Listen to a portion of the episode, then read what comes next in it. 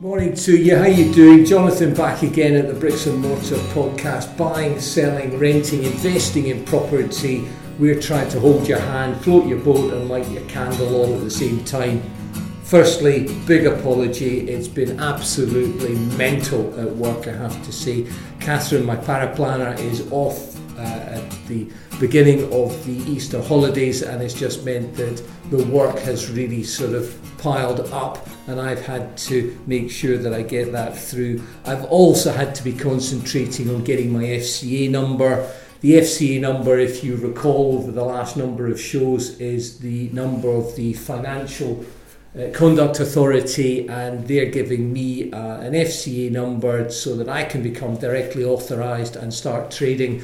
And you know what? We've got the number. So, really stoked as far as that's concerned. It now means that hopefully by the beginning of May we can start actually trading, but there's a lot of work that requires to be done. In fact, there was a lot of work that I couldn't do because the blockage was not having the FCA number, but we've now got that, and that's super. It means that we can get the bank account opened up.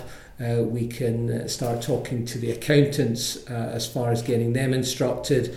We can get the comms sorted out, so the broadband and the telephones and probably most importantly is to get the name of bricks and mortar mortgages get that onto panel with all of the major lenders. It should be a relatively straightforward job filling out a number of forms, but it's something that I couldn't do because the lenders, quite rightly, would only look at those who had a panel number with the FCA. So we've got the panel number with the FCA. The website, I guess, also, I should be telling you about that. Uh, I've been working on that quite happy with it. It would be great to get your feedback on that. And you can log on to the website, which is www.bricksandmortarmortgages.co.uk. Bricks and mortar mortgages.co.uk. It's probably, I guess, more of a landing site. I'm not too sure, and it would be great to get your feedback, any investors or um, clients, future clients out there. Great to get some feedback in connection with what you are looking for as far as a website for a mortgage broker. Um, I'm not convinced that a lot of people use these sites with regards to calculators, etc. Um, but listen, happy to get feedback from you guys out there and uh, see what you think about the website. So it's www uh, bricks and mortar mortgages.co.uk. Working on the SEO just to get that ranked and get that further up the pages on Google, and that may take a couple of weeks. As I say, Kenny Martin, uh, we're hoping to get Kenny Martin on the show. He's an architect, he's one of my pals out at BNI. He runs an architectural practice. He's gone into the developing side, so that's probably one of the reasons why I want to speak to him. As I say, he's an architect by trade, but he's really a developer by heart, and he's got a number of developments on the go. Out in one out in Fauldhouse that I know of, and he's keen to come on and have a chat.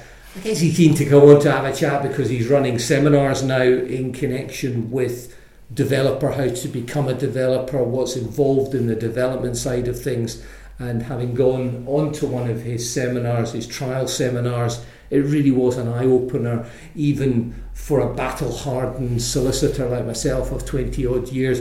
There's always a number of nuggets that you can get when you go to these seminars, and, and Kenny's was no different. So we'll tell you a little bit about that. I need to get in touch with Kenny, hopefully, get him to come through to Glasgow and sit him down and stick the microphone under his neb.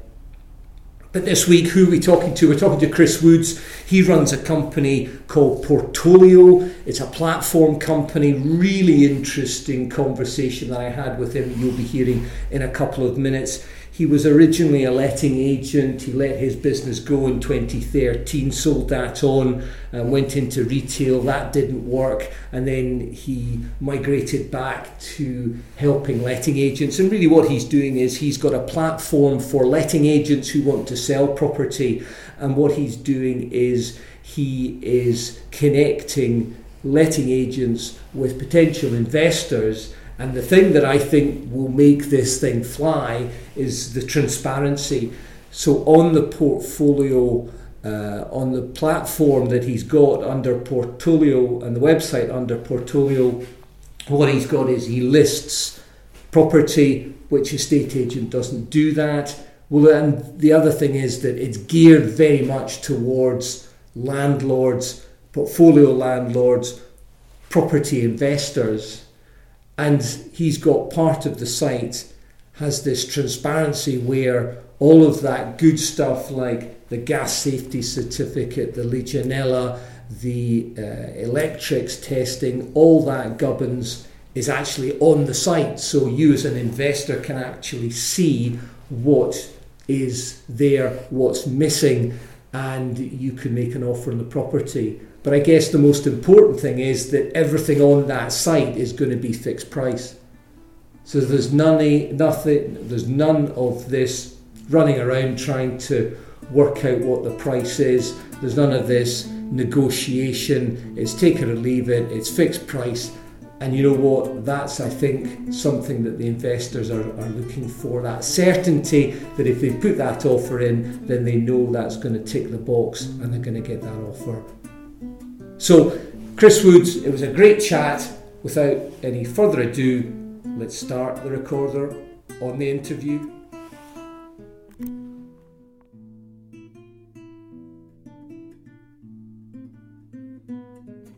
You should. That's right. No, I had. You know what? I've never had to edit one of them. Um, mainly because I just don't have the, the time. Because I mean, you could edit it, and I think that once you start to edit it, I mean, I've, I've edited a couple, but very light edits. Yeah. Um, because what I tend to find is that if you start to edit it, then you start spending too much time on it. Yeah. Um, yeah. And you then thinking, I "Listen, think I think you might just hit delete on this one. That may be the editing you do. a complete edit. yeah, just that's it. Yeah. Well, all we do is we just press the recorder and, and off we go. Yeah. Um, so there's no. Because I think that if you say, right, we're starting the interview now, everyone's going, oh my god, rabbit in the headlights, and, and off we go. Yeah. So, we've never met, no. Um, we've met on LinkedIn, Yes. yes. Um, and did I stalk you or did. I uh, well, I, I probably stalked you. Right. Um, but How'd you I- find Well, LinkedIn? I, I, I, I, I didn't used to um, go on at all. I, did, I did, wasn't one for LinkedIn No. before, uh, or or any kind of social media, Uh-huh. um, Twitter or Instagram. Uh, but you know, LinkedIn's a very personal thing because it's you. You know, it's Mhm. you. It's your uh, brand, if you like, and it's business and based. It's very business based, and so, but actually over time, I much prefer it to uh, Twitter or Instagram. Or I've never really been one for Facebook anyway. But Yeah.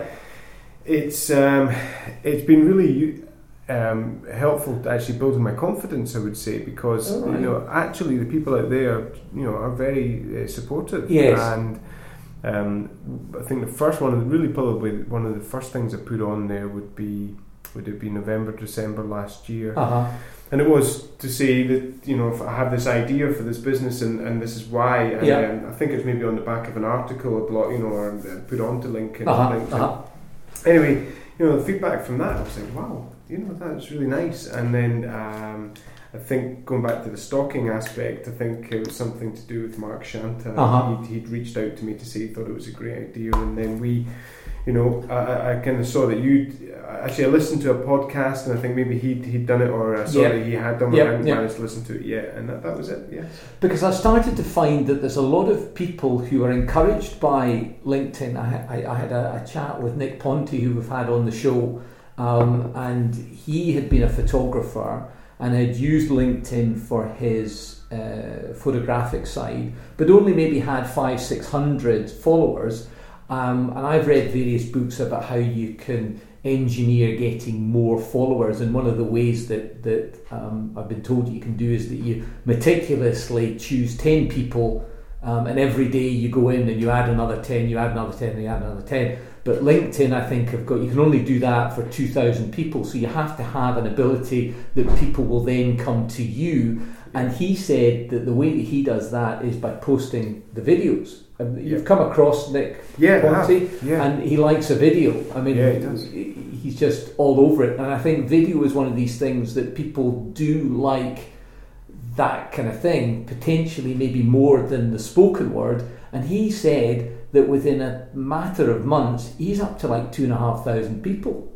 yeah. And he's had people follow. He's had people who've contacted him wanting him to um, look for property just because they've seen the video and they've liked it, the way that they do things. So it's an amazing thing that I think if you can get into the video and do it well, there's so many people out there who do the video and they, they don't do it well, and you just think, oh god, that's have you looked at that because Yeah. that looks absolutely. Because I have recorded a couple of videos, but they haven't. They're, It's a they're- they're never going to see the light of day. But it's a difficult thing.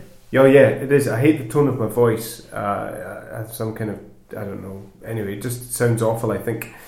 Um, We are stuck with it. I know, I know, I know. but it's maybe the whole face and voice thing. it's maybe a combination of everything. A double Just whammy. sends, sends it over the edge. So listen, you started back. I've read a bit about your bio there. You started back pro, uh, with the property side of things in the nineties. So that been late nineties, Um, yeah, mid mid mid nineties or so. Right. Um, but that was just you know when I was really young as an office junior. uh-huh. But you know, I got this. You know, got the sort of uh, the vibe of, of a letting agency, and, Yep. and actually, you know, did viewings and organised various things back in that time. So yeah, that was in that was working in a letting agency in Right. the city centre. Um, and then went away and did a, f- a few other things, and then came back to it. Actually, didn't come back to it until two thousand and four, right, okay. and yeah, and in two thousand and four set up my own my own letting agency. And so, had you been investing in property, or were you helping others invest in property? In, f- the company I set up in 2004 was basically a letting agent. I mean, Right. I, I absolutely, you know, fell into it. Uh, I had my own flats. Um, did hire a letting agent. They weren't brilliant. Uh-huh. Then started doing it myself. Did it for other people. It's a bit of a classic story, I suppose. And and then just in the first year took on something like 15 properties, which is not crazy, but Uh-huh. uh, to me, I was like, wow, this is happening. And I had I had you know a full time job. I think I cut my hours down to 30 hours or something um, at that time. Just working in the call centre actually. right, Um, okay. So um, you know, got back into property in 2004, and then eventually around about 2006 um, went went full time with the letting agency. okay. Opened an office not too long after that. Uh, had a great team of staff, um, and yeah, we, we you know I was a, a classic uh, janitorial style letting agent. I think I would call myself. Right, okay.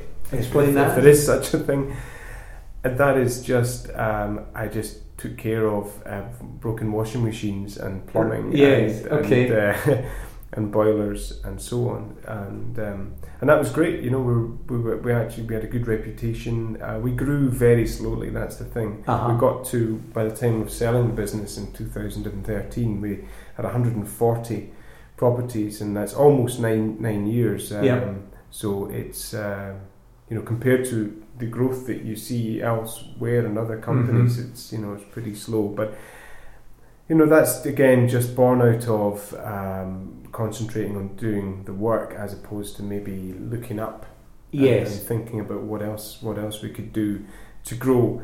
I did a lot of networking and and and we did um, you know some bits and bobs of advertising, but it was it was just you know the occasional landlord coming on here and Quite an organic growth. super organic, yeah, Yeah, absolutely, okay. and uh, yeah, so And sort of based in Edinburgh, yeah. yeah, So you've all you b- brought up in, in Edinburgh. yeah, just outside, yeah, Ratho, but uh, then then came into Edinburgh, yeah, so Okay. mainly the south side of Edinburgh, mainly. And so started off, got the property bug through a job in, in lettings. And then when did you start? What, what was your first property that you bought? Was that one to, well, to rent out or yeah, my, my own investment is very limited and is probably not worth you know talking about, and now stands at a very small number of one. right, okay. To be honest, I wish it was more. And again, that just goes back to it goes back. You know, the whole uh, portfolio thing goes back to a lot of the stuff I didn't do, Yeah, yeah. the, the stuff I wish I had done. Um, When you mention that, do you mean the sort of rinse and repeat where you take it up to 75%, you then take this 25% out, then do it again and do it again? Yeah, yeah. Just be much more aware. When I had my letting agency, in that time, you know, two thousand and four up to, you know, two thousand and seven. Yeah. I should have been making hay. You know, I should have Uh-huh. been investing in, in property, and then I, I know that you know maybe I you know escaped.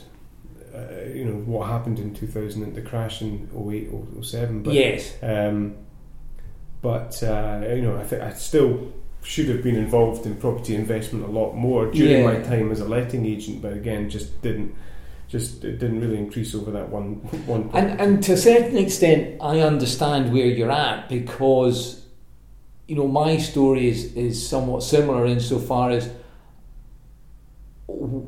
I, I started investing and, and ended up pretty quickly getting about half a dozen flats.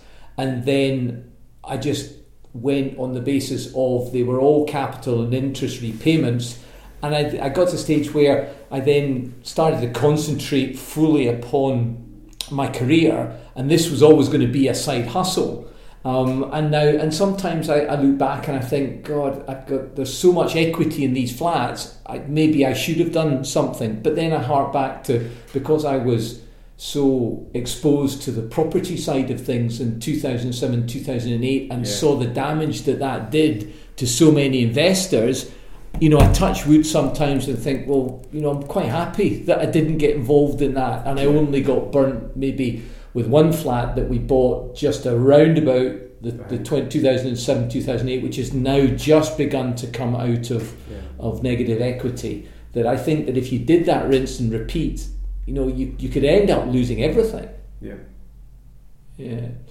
Um, okay so we've got to a situation where the business so why did you why did you want to sell in 2013 the, the business?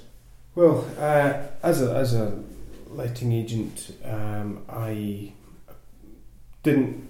I played the hero too many times. Probably is what I would say. okay Um, I didn't remove myself from the front line quite enough. right So I would come in, you know, at crack of dawn.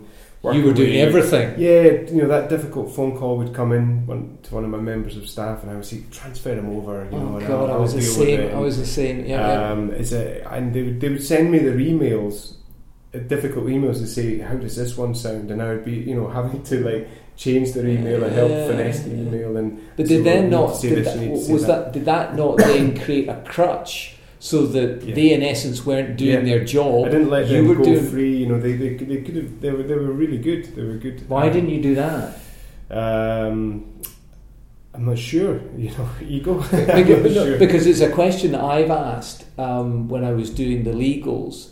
That and, and now that I know that what I was doing was not correct, and what I needed Yeah. to do was take a step back and leverage yeah, the staff that I had and in essence trust them. But I think you get to that stage where you think, well, they, nobody can do it as well as I can. And is that maybe what you Yeah. felt? Yeah.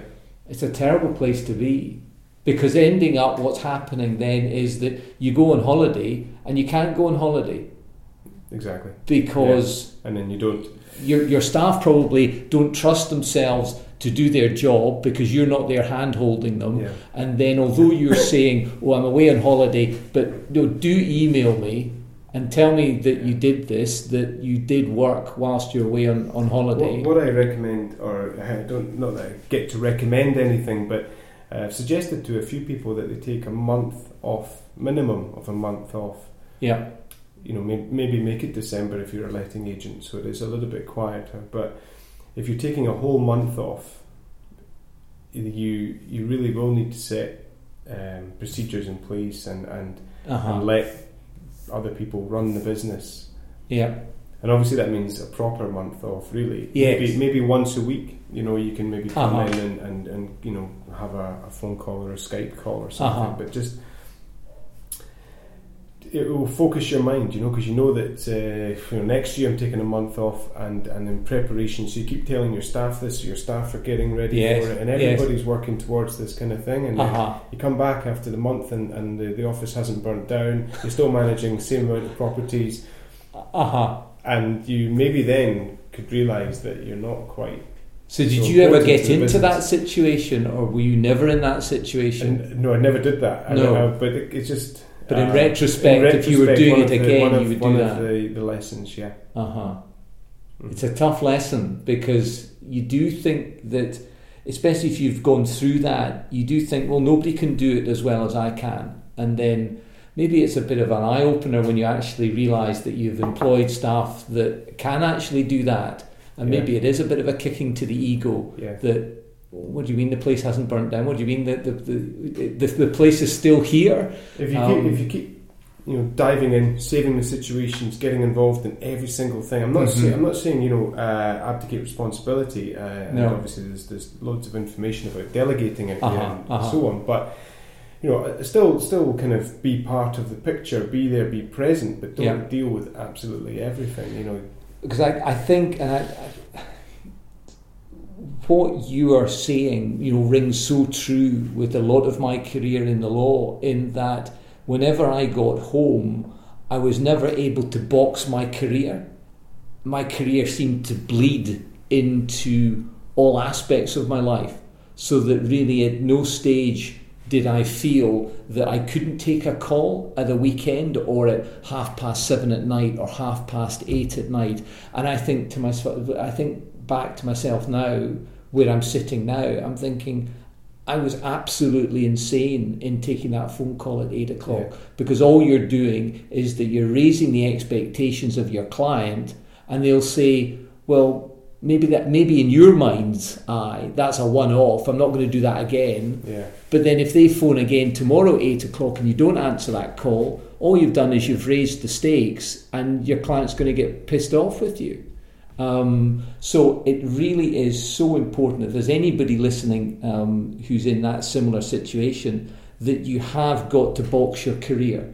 Because if you don't box your career, it will bleed into the rest of the other areas of your life, and ultimately you might lose a marriage, you might lose your kids, you might lose a lot of things. That when you're sitting back there and you're thinking, where did it all go wrong? That's where it went wrong because you didn't box off. Right, so we got, got to the stage where 2013 and you decide that you're wanting to, to sell the business. yeah. Um, the decision was that a long time in coming to make that decision, or did somebody come along and make you an offer that you couldn't actually, refuse? I actually looked to sell about a year before. I. Okay. Again, it goes back to this. You know, I was ring rusty, if that's an actual term. I was just tired Yeah, and just wanted to do something something different. Away from property. Yeah, had you just been you know, completely again, fed another, up? another lesson. Yeah, but you know, big mistake leaving property. Um, so yes, a year after I looked into selling, then the landscape changed quite a bit with regards to the amount you could you would get for selling your letting agency. Mhm. So then, um, in 2013, I sold, and um, to get away from property, I actually tried retail. Now, um, seems seems madness. Well, it was madness. And it was fine. I mean, I le- learnt a lot in the in the next two years, but effectively that retail business. It was online initially, and then in Mhm. its dying throes. Tried to open some couple of high street shops and, and, and marry the two, the Right. online and the, the high street. Uh-huh. So- and it was selling dog accessories, believe it or not. All right, okay. But it was just, it was just, you know, I was scunnered at that time with with property, right. But not so much property. Looking back, it wasn't really property. There's so many great things that I, you know, that, that I enjoyed in the world of property, and Uh-huh. I'm loving, uh, you know, or have been loving for the last couple of years again. But uh, It draws you back in. it does. I mean, actually, the people. I thought retail that'd be fun, but actually, property's way more fun. I know it's, that may seem crazy, but the the people in property are really nice. You know, all the networking you do, and Yeah, you know, the yeah. laughs, and they're just normal folks, and Uh huh. everybody actually looks out for each other more in property than, than they did in, in the world of, of retail that I Yeah. experienced Yeah. anyway. And I would talk to these sort of uh, other people that worked in retail in the same line, and I just couldn't get a, like a bond with them. You know, Right, just wanted- okay, I just couldn't connect with them. I, I just couldn't. I don't know why. Um, but but but you know, so coming back to property, especially you know in the last maybe six months or so, especially, has been uh, really really enjoyable and some great people. Yeah. Yeah. So that's a huge learning curve that you've had with regards to moving out of property, going into retail, and then at some stage you realise, you know what, I still enjoy property. What am I going to be able to do? Maybe I don't want to go back into what I was doing. Yeah. So the idea you've come up with is sort of to to combine a little bit of both. Yeah. So tell us a little bit about what you're wanting to do. Well, it was you know it was June last year, and, Yeah. and um, I had just had the idea that letting agents should sell property, not like a new new idea, but Mhm. it should be done in a in a in a very sort of transparent and and different way. yeah. Uh, when I say letting agents sell property, I mean all letting agents, you know, could sell properties. So yes. even small letting agents. But um, And are these properties that have previously been let? these are ones that they manage already. right. Okay. So just going slightly before there, um, I've been doing property sourcing. So I've been sourcing properties for the last couple of years. Okay. So helping letting agents and and helping individuals you know, get property at, at a decent price. hmm Okay. So some of these um, investors uh, who are just trying to, to get, get started in investment, some are you know large scale investors, some are overseas. You know a, a wide range, as, as we all know, are out there, and um, you know they, they would come to me and they would be saying that, that they've been missing out on properties closing dates, and they would even even though they'd offered 10 15 percent. Mm, they were still missing out. So thankfully, I'd, I would help them get a, maybe an off-market property, but certainly something of, of better value. And a lot of the off-market property I was getting was coming from letting agents. So I was seeing it from my letting agency background, hmm being this janitorial letting agent who, when a landlord would come on the phone and say, "Hey, Chris, I'm really sorry about this. You've been great for the last six years, seven years, however long." But I'm going to sell now. It's, you know, it's got to the point. Um, I'm, uh, you know, you know, I was an accidental landlord Uh-huh, and so on. uh-huh. But I'm going to sell, and I'm sorry. But maybe could you help me do it? And they would ask that question sometimes. Right. And my answer was always no. I'm sorry. You know, I just do lettings. Uh-huh. Serve notice on the tenant. Could recommend a good estate agent or solicitor to sell it for you. Yes. Then you can you can hook up with them when the property's empty and vacant possession, hmm and then they go. Um, so goes goes. You know, I'm, I'm doing all this, pro- this this sourcing for investors, and I've got this kind of background of not doing anything Yeah. of that at all when I was Yeah, a letting agent Yeah. and speaking to some letting agents who would say, Chris, you know, I've got this property, have you got a buyer for it? And I would say, yes. And actually, you know, um, the company I was working for, or my company, we would charge a fee and I would do okay out of that. Um, but and, and maybe the letting agent would get some kind of kickback, but they'd normally always lose the management of the property. Yes. In the end. So from a from a letting agent's point of view, I just think that if, if letting agents had a vehicle, an easy way to say yes to that question, can you help me sell the property, then then they can do it. So Portolio, the the, the portal for Mhm. selling tenanted property, hmm can be used on an ad hoc basis. So a letting agent could upload the property onto there. They'll act as the estate agent, and and uh, you know once they find a buyer, that buyer, the investor, would probably be a buy to let investor. That Yeah. would be the you know ninety percent or more will, will be of that type. Uh-huh. Um, they may well just turn around to that letting agent and say, okay, you, you carry on managing it. You know, you're already managing the property. You know the tenant. You've been really helpful in the communications for the viewings and the negotiations. Yes. So you carry on just now, and, and then see what happens at the end of that tenancy, potentially in Uh-huh. six months' time or years' time or whenever it is. So you then a platform that allows letting agents then to put their property onto that platform Yes. and your the way that you make money is that you charge for them to be on that platform Yes, just an upload fee. right Just an upload fee.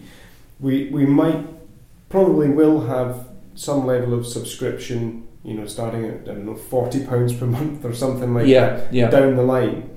But at the moment, I love the ad hoc aspect to it because most letting agents they will not factor in sort of selling into their sums. So Mhm. it's not a case of well, yeah, okay, we're happy to sign up at that amount because we know we're going to sell that many. Yeah. It's more a case of well, okay, we know we've got this as an option if a landlord does come along and is looking to sell, because certainly a letting agent isn't going to contact all their landlords and say we now sell, Mhm. um, and therefore then have a rush of properties leaving their books uh, Yeah. potentially, even though they could sell them and, and do okay. uh-huh. But no, they, they're still letting agents. It's more just a case of if there was an uh, you know an option, then they could they can take it. You know, Yeah. they could sell the property. And, and do they have to, as a letting agent, do they then have to organise the home report and, and everything before they go onto the market? In essence, would, yours yes, is yes, just a yes. platform. That's right. They would need a home report. The letting agent would organise the home report. Okay.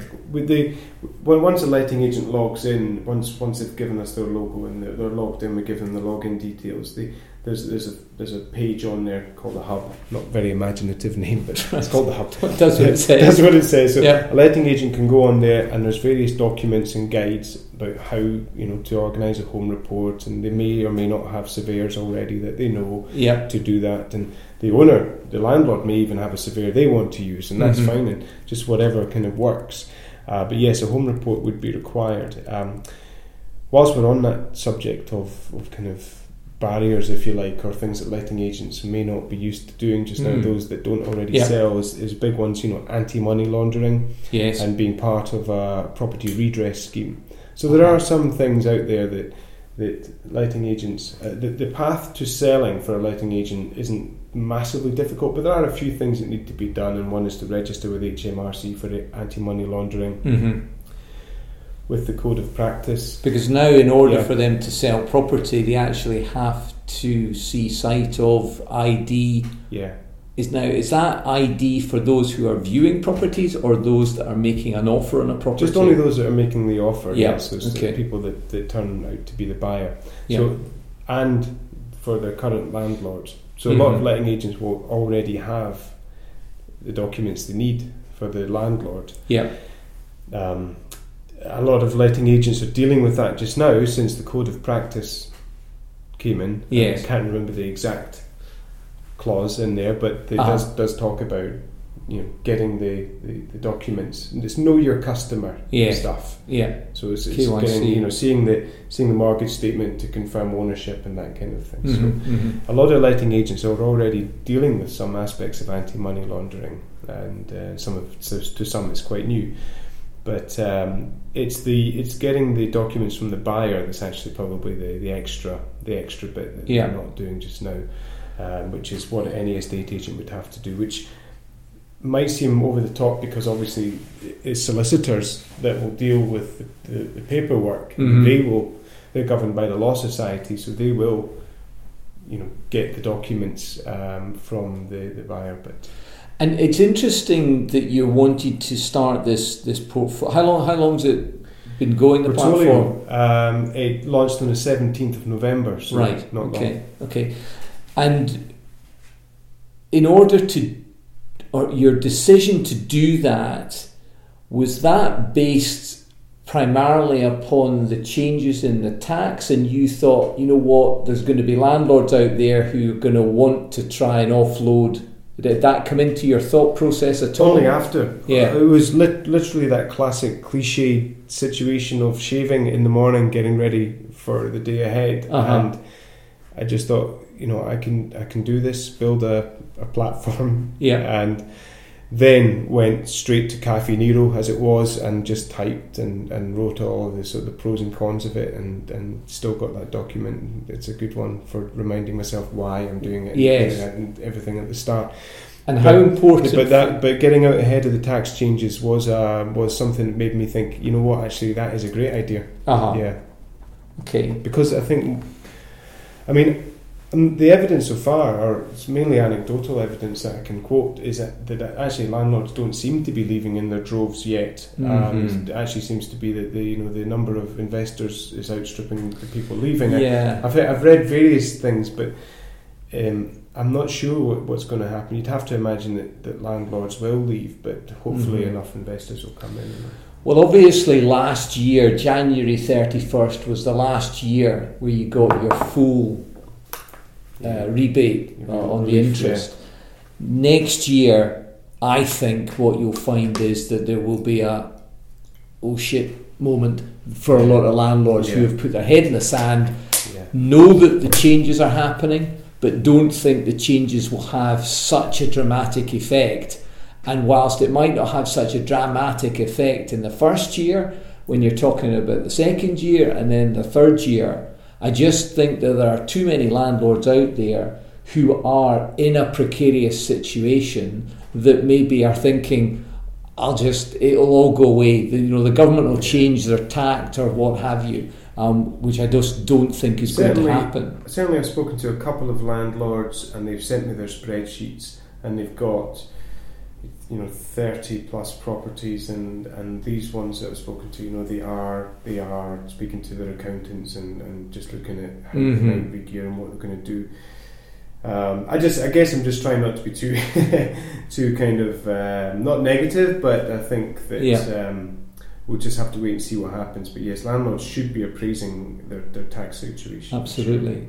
And so your platform is purely to sell tenanted properties. Well, you know, 99% tenanted properties, Yeah. but the main thing is that it's exclusively for letting agents. So that Mhm. is that is people that are involved in letting. So no, Yeah. no people that are only doing estate agency. So it's not estate agents, not solicitors.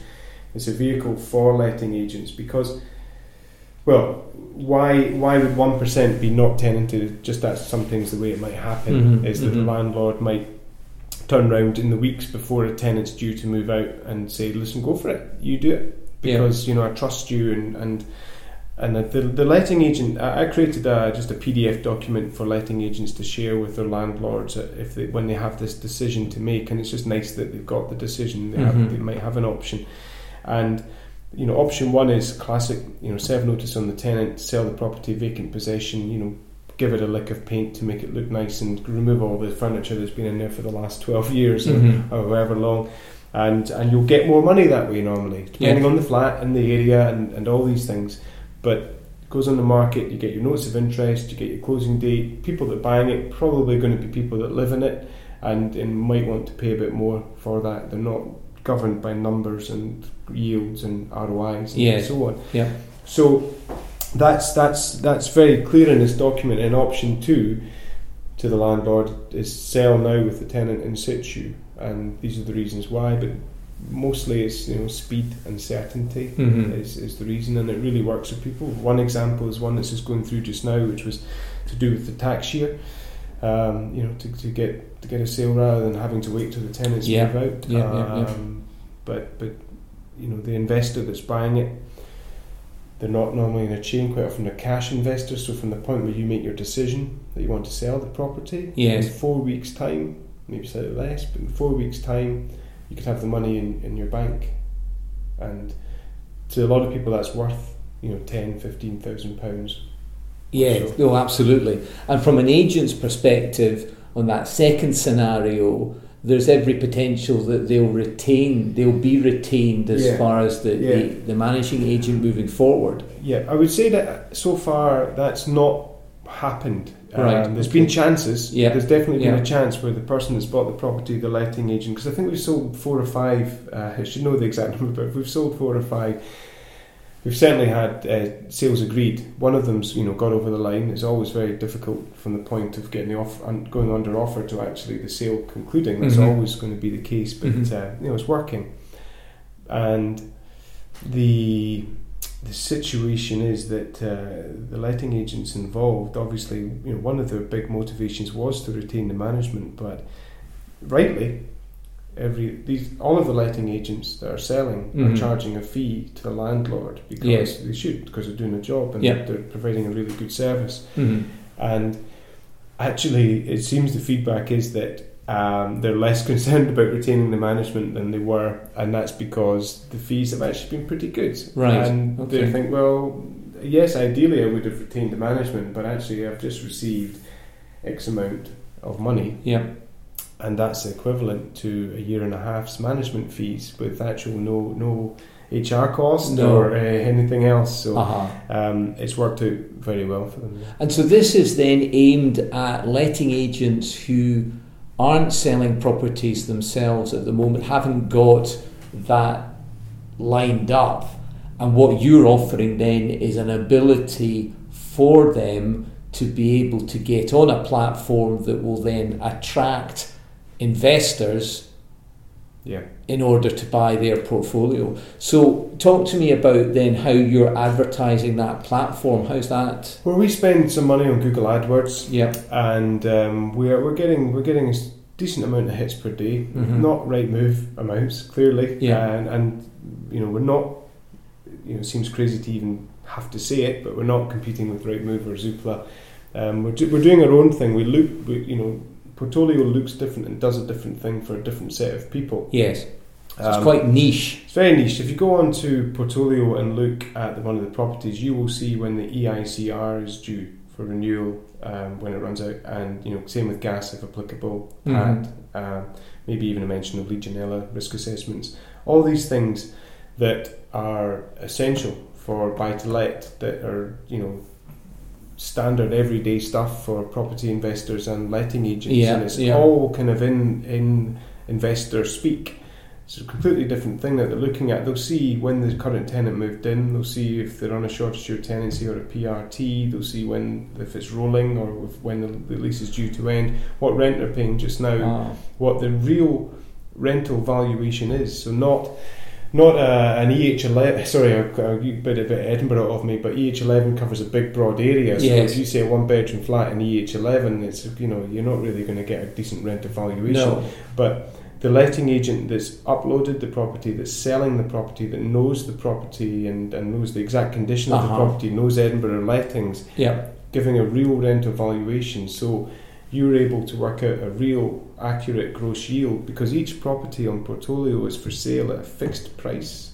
So property investors are not having to worry about closing dates and all the rest of it. Right, They okay. can do their sums. They Yeah. can see well, it's on there at 129,000 and it's getting 650 pounds per round. Now, don't make me quote the gross yield on that, but, No, no, no. but you can, um, you know, that's written there on the website. So all the information, And they're all fixed price. every single property is How difficult price. has that been for a the letting agents to agree to that, but maybe more their clients because for some that are getting rid of their portfolio, Yeah, there might be stuff in that portfolio there that they're probably just thankful that they're going to be able to sell, but there might other be there might be stock there where in a rising market selling for a fixed price might not be the, the best thing. But that's again one of your selling points for I guess investors that you will hopefully be able to attract more investors Yeah. into your site Mhm. because it's all fixed price. Yeah, so uh, a, a, a property in a in a hot area, let's say, that would potentially go for ten percent above the home report value, we would probably put that on at about two percent above the home report value, maybe three percent. So it's Yeah. not about um, giving the landlord a massively raw deal, or you know, or No. shafting them, if I can say that. But it's um, it's it's it's about giving them a solution and giving them some value. But again, there's also that document that I talked about that I would recommend letting agents give to landlords to say, you know, option one, serve notice, put it on the open market, you probably get the best price depending on the policy. Yeah. Option two, sell now. So it's a very informed decision. Mm-hmm. And that's what I think is most important, because not every landlord um, decides to sell with the, the sitting tenant. You know, they will not will say, "Well, no, we're not going to go in the open market," especially if the tenant has already given notice, Mm. or or if it's a bad tenant. Because the other thing that, that people don't really factor in is that landlords are generally quite nice and don't want to serve notice on the tenant if they can avoid it, assuming it's not a bad tenant. Uh-huh. So they're quite happy in, to let the tenancy continue, or at least give the, the uh, give it a good chance of continuing with the Mhm. next the next owner, the next investor. That, that the land that what the landlords are wanting is no void. They would Yeah. rather have get rent right up, de-risks it, it de-risks the situation, so they're getting rent right up to uh, completion, uh and um, you know, as opposed to ending the tenancy, no longer getting the rent, uh, put then putting it on the market. So from the point of them making that decision that they want to sell, it could be three months before it actually goes on to the market. Now it's only Mhm. one month of that that they're not receiving rent, um, but how long will the missives be? Yeah. Um, and and then uh, will will it definitely happen? So just getting the ball rolling now with the sitting tenant, continuing to get rent is, as I say again, it seems to be well worth it. But it's it's not really for me to say. It's more, you know, I wanted to create the option and, and yes. it's up to people. No, that's great. That's absolutely fantastic. Now, in selling the property to the sitting tenant, there, there may be some listeners out there who don't know, but from a mortgage perspective, um, sometimes selling the property to the sitting tenant can be an issue because they don't have the, the deposit available.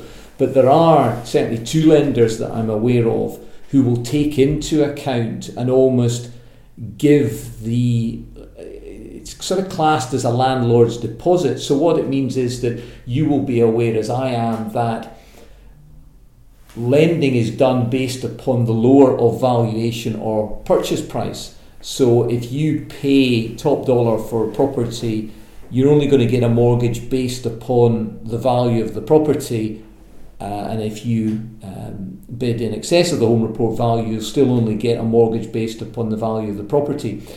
Whereas what can happen when you're buying from a landlord is that if the property is valued at 152,000 and the landlord is prepared to accept 140, because the tenant has been in for however many years, then the mortgage is going to get based upon the 152 and not the 140. We've just done a case where instead of the client ended up getting a 90% loan to value and has only had to shell out three and a half grand for a deposit, whereas they would have had to have sh- shelled out best part of 12, 12 grand. Yeah. So it can be a great if the landlord is able and you've got a surveyor who's prepared to play ball um, and you get a good high valuation, then that can be a great opportunity for the landlord to sell the property to the sitting tenant and also the tenant. So it's a sort of both parties win out of it.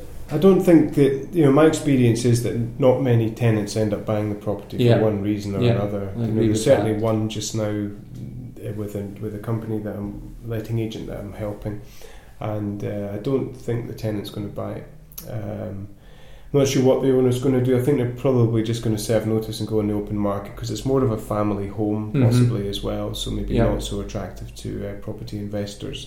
But we'll see how that one goes. But yeah, no, that's interesting about the uh, the high mortgage, high uh, home report valuation because sometimes when I see a high, a really high one, and I can't quite work it out, it is consolation that actually um, it can be of benefit to cash flow for, yes. for investors. So yeah, yeah. although the home home report is, is maybe 15, 20, 15,000 more or 10,000 more than I think it should be. Yeah. Um, yeah, it might, it might not be such a bad thing. Yeah. So is anybody else doing this? that um, you're aware of? Because it certainly sounds to me as, and I'm trying to pick holes in it, but haven't come across any. What, yeah. it, it just seems like a really. I mean, the only thing I would say is that it's niche, but then I think, from certainly from my point of view as a, a mortgage broker, there's no way that I can compete with high street, and there's no. I don't want to go onto the high street. No. So my niche is very much helping buy to let investors yeah. find mortgages. And so where, where I want to be is I want to become they call it in marketing a category king so that when people are talking buy to let mortgages they're thinking bricks and mortar mortgages and I guess you'll yeah. be exactly the same where you've got a landlord who's thinking of selling yeah. then they'll first of all talk to the letting agency put it on and the, well your site I think possibly it's getting letting agents to understand about Portolio and getting them, well. getting them ready. Um, again, coming back to some of the anti-money laundering stuff, you know, giving them Portolio is is maybe just half the job. It's about maybe helping them to understand some of the other bits of work they need to do with mm-hmm. AML and compliance. But but yeah, once you know, I think once we have letting agents across Scotland understanding that they have this as an option, um, then when the landlord comes on, then then they can they can help them in that mm. way. Um, and I think from the investor's point of view, you having a site which has got absolute transparency with yeah. regards to all of that information, yeah. You know, saves so much heartache yeah. from a, an investor's point of Well, view. a lot of these investors that I was working with didn't even know what the off market was, let alone where to find it or, or so on. Uh-huh. And so, you know, we'd explain the off market to them. And even though I would say, well, listen, you're going to get it for X amount below the home report value, they would say, but I don't know, I'd rather just stick to what I know. And what they know is, you know, an online marketing place like something like Rightmove, Mhm, where they can mhm. see the photos, they can see the floor plan, Yeah. they can see the home report, they understand that. uh-huh. So what I hope Portolio is going to do is for those investors that had that level of distrust of, of the off market of like just a spreadsheet with all the numbers and the address Yes, or uh-huh. not even the full address, um, these investors can now sort of um, get access to some of that off market world. It's lifting the lid, I suppose, a little bit on the off market. I wonder if you could say that you're not. I was going to use the word legitimizing, but that sounds as if the off. Well, it's a the transparent yeah. uh, thing, as you said. Yeah, Yeah. transparent. Exactly No, I like that. it is. And so you're in Edinburgh. I presume you're the whole of Scotland then. We're, we're the whole of Scotland, yeah. well? I mean, I've you know worked in Edinburgh, so that's kind of where I started. I know a lot of letting agents, and Mm-hmm. we've got about 20, 23, 24 letting agents now uh, signed up, Okay. and that just means that they're they're they're kind of the they're ready, they know about it, Mhm. and that if a landlord comes along who needs help, they can they can do it. Yeah, that- that's yeah. what that means. Um, and so I'm obviously I'm in Glasgow uh, just now, and Mhm. um, and I've had quite a few conversations with some letting agents in Glasgow. Yeah. So Yeah. we're going to be doing some more work on the website in, in April, and and it'll be just to introduce a search facility and, and get more cities. And Dundee as well is another city that we've had quite a few sort of chats with the agents at. Okay. Interesting. So I think over the next the next three or four months there'll be there'll be quite big changes. and and good feedback in general from from everybody. Really good, Yeah. yeah. really good. You know, some cautionary stuff as well to do with compliance, and um, but but but people seem to understand why I'm doing it. Uh-huh. You know where it's coming from, Yeah. and and and the the plans are you know not to you know take over the world, but certainly to help as many letting agents in in, in Scotland. And going back to the, the property investors, um, I think you know it's going to really help them because of the things we've talked about with the transparency, and you can understand it. But you know, the buying from the people that know the property, Mm. that, that, that know the tenants. Yeah. Um, you And know, it's fi- fixed price, which I think fixed- is, fixed is huge. And they'll get rent straight away. So normally you buy a property and it's going to you do some work to X, Y, and Z, Mhm. and then you and then you get tenants maybe moving in in about two months' time, something like that, and that's Yeah. when you start to get rent. Well, let's take a flat with seven hundred pounds per month rent. You're getting an immediate bounce of fourteen hundred pounds, which is the, the two months' rent. Mhm. You're also you know almost always you are getting a valid EICR so you know what you know you know you've no problems with the electrics and you know when that EICR runs out you Yeah. probably get all you get all the safety tests for most of the properties um, so that's maybe about another 600 quid saved so um, or, or more and then the furniture you normally buy the furniture with it as well yeah. and that's saving you what 1500 two and a half thousand pounds Do you know what is also saving you? A schlep round IKEA. yeah yeah well time you're saving yourself time Absolutely. and energy Yeah. uh, you know, you're not having to view tons of properties too, and Yeah, just this yeah. one, and you can work it out. You can do your numbers, and you're getting a, a bounce of you know three or four thousand pounds. You know, It sounds like a great, great idea. I'm glad that you we sort of circled round and, t- and touched back a little bit on the why, um, because I'm very keen just to understand what what what is the why. What why have you decided? Why are you wanting to do this? Uh, well, I I not saying I regret selling my letting agency. Mhm. I'm not. I regret some of the decisions um, immediately after. You know, certainly Yeah. going into retail. Yeah. but um, I wish I had a portfolio or something that just made me uh, lift my head a little bit from what I was doing Mhm. and something that as a business owner, okay, so always like a, an, an owner managed business, something that would have given me another revenue and another another sort of uh, thing to do rather than just managing the property and HR and all the rest of it. Yes. So create another revenue stream so that I can reinvest back in the in the company. You know, keep the management side very strong, but but evolve. Yes. Uh, I'd, I would love for my company to have evolved, Yes. and I didn't give it a chance. and so that's a big why for me, and that's the first why I have to admit. And sorry, apologise to property investors out No. there. That's the, that's the biggest why, but. Uh, It's- but it's since also the- investors as well. You know, it's, Yeah. it's a big, big why. So the biggest why then is to help letting agents I guess so, create a so. further income stream, but on the back of that, that then helps investors Yeah, buy property yeah, through a transparent uh, system, um, which includes the ability to purchase property at a fixed price. yeah. So I think that what you're doing is absolutely fantastic. I have to say, I think those are two really strong whys, and I'm a big believer of making sure that before you start a business, that you need to have a very very strong why. Because if your if your why isn't strong, then you know that's your foundation. Doesn't matter how you're going to get to do it that will all come. That will that will flow eventually if your why is strong enough. So that's really interesting. Good, good, good, good. Um, so how can I help you? I know you've come all the way through to to Ed, uh, to, to Glasgow, um, and that you're you're going to to Well, go to I'm, I'm a PPN huge tonight. uh, podcast fan of, of all podcasts, and so you know, Right. I did listen to Bricks and Mortar, and just um, I was very intrigued um, to meet somebody who actually had their own podcast. Yeah. I thought it was really cool.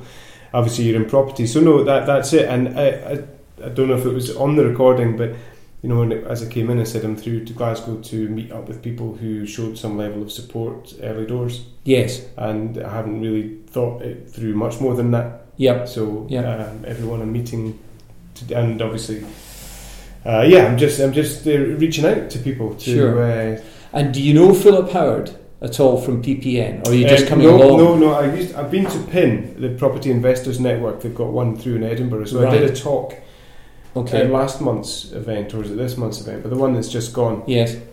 And so um, I was chatting to some of the guys at PIN, and they said that PPN was pretty good, Mm, and so mhm. to come to come through. So I just looked at the date, and there we are. Yeah. Well, listen, I will certainly be there tonight, um, and I will make an introduction to Okay, thanks. Philip because what I think you need to be doing is making sure that you're on the next speaker's rotation. Um, because I do think that you have something there that is unique. I think that it's something, and, and when you're coming up with a product, I think that if you can be of benefit to both parties, as you are here, um, then it stands a greater chance of success. And clearly, you're helping the letting agents with regards to the income stream. But more importantly, I think, and I think the success will be down to driving investors. Because ultimately, if you don't drive investors to the site, then there's no point in the letting agent putting the properties on. Yeah. So I think you're offering that transparency, that fixed price, which I think is the thing that is really going to nail it for investors. Because having been and am an investor, the thing that you want to do is you just want to try and buy the property and get on to the next one, buy the property. You don't want to be fanning around with you know offers over fixed price. Uh, You would rather go on to fixed price rather than you know battle it out with you know Take your chances. Yeah. absolutely at, at a um, at a closing date. So no, great, great. I take Thank my you. hat off to you because clearly you've been bruised a little bit with regards to the retail experience, um, and it's great to see that you're you're back up and and I don't think I've got any, again. any other choice, you know. it's just the way I'm built, possibly. Good, good. Well, listen, we've got 10 questions. I don't know whether I'll have 10 questions because I've not written them down, but I'll try and remember them because if you've listened to the podcast, you'll know what I'm Mm. going to ask. So um, let's go with um, first tee or football. Do you like football Fo- or would you rather play? F- right, okay, who do you Uh, it's support? first tier football. First tier football, so, golf, golf, golf. or football. To be honest, uh, equal love. Uh, you, you? know, I seem to not have time for golf right now, but Right. still managed to get to the football. Yeah. Okay, and what, what are you, a Hibby or a I'm, I'm Hearts? a or Hearts a- fan. Yeah. Right, Yeah. okay, so I'm just trying to think. So Levein, how's Levein getting on? You like him? You're a Levein man? Um, I think that um, uh, he's a big kid uh, Right. in many ways, and um, when he first came back to Hearts, uh, I wasn't too impressed. But he, he's okay. He does play an industrial style of football, but I've got some great memories from when he was a manager.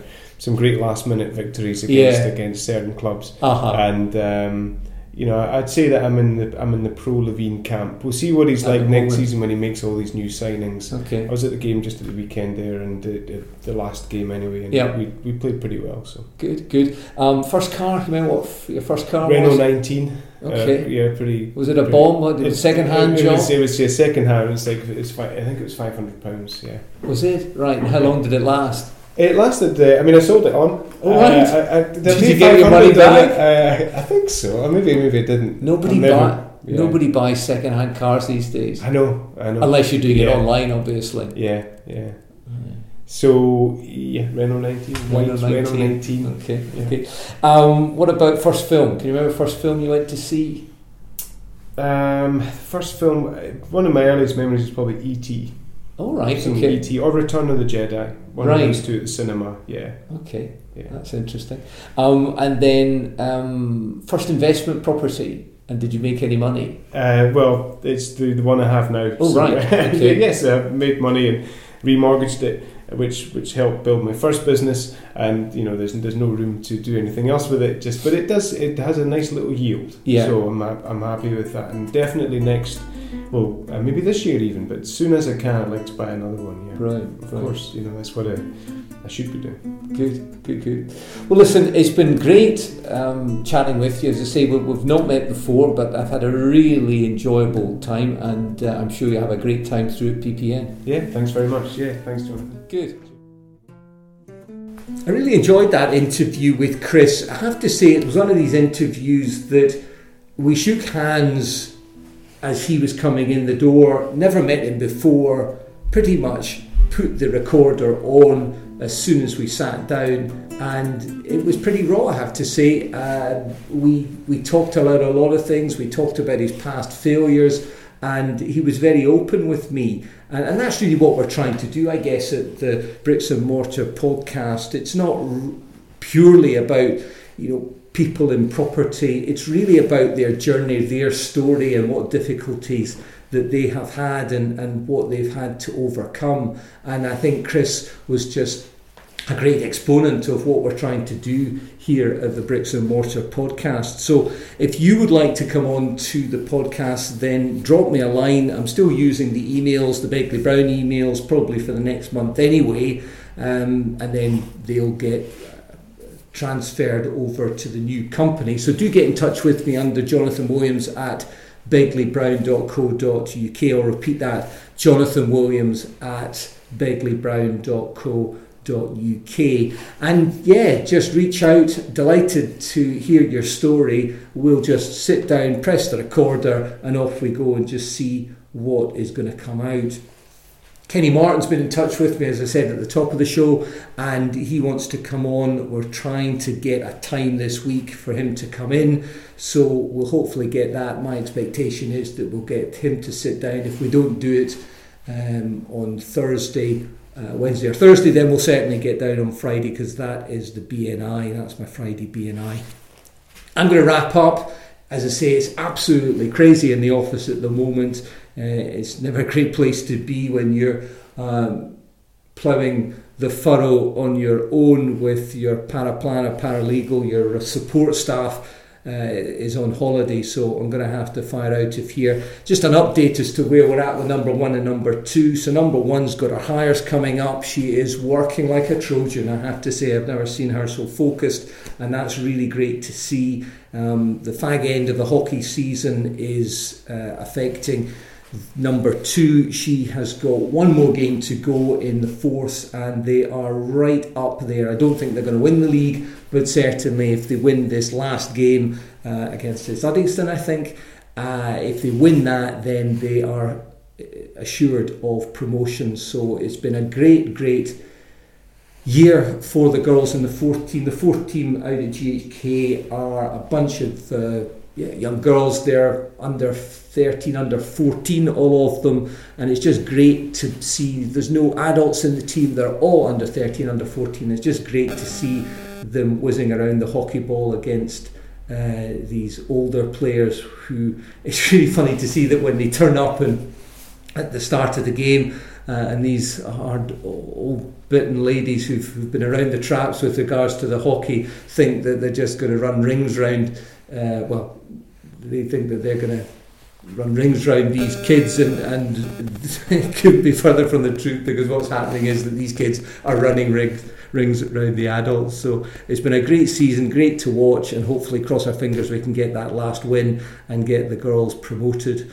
Uh, we're sorting out the, the summer holiday. I don't know where you're going uh, this summer. We're off to Spain. We tend not to do a lot of, of the foreign travel stuff, um, but we're start getting back into that with the kids, and, and we're doing a road trip to Spain into Bilbao, and then we're going to hire a car and then pretty much tour around Spain for a fortnight. So, so that should be good fun. Um, business launch is, is clearly the number one thing, uh, the one thing on the agenda. So I'm going to knock out of here and start moving forward. Probably get the bank account, trying to get that sorted out.